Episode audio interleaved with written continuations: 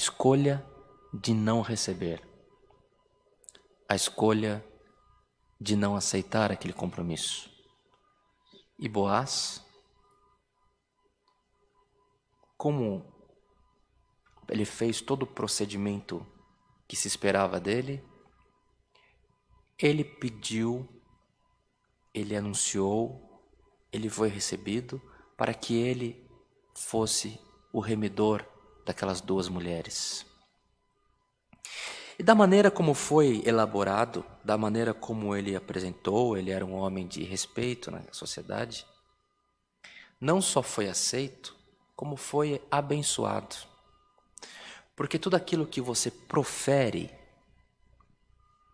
a palavra dita, ela não volta atrás.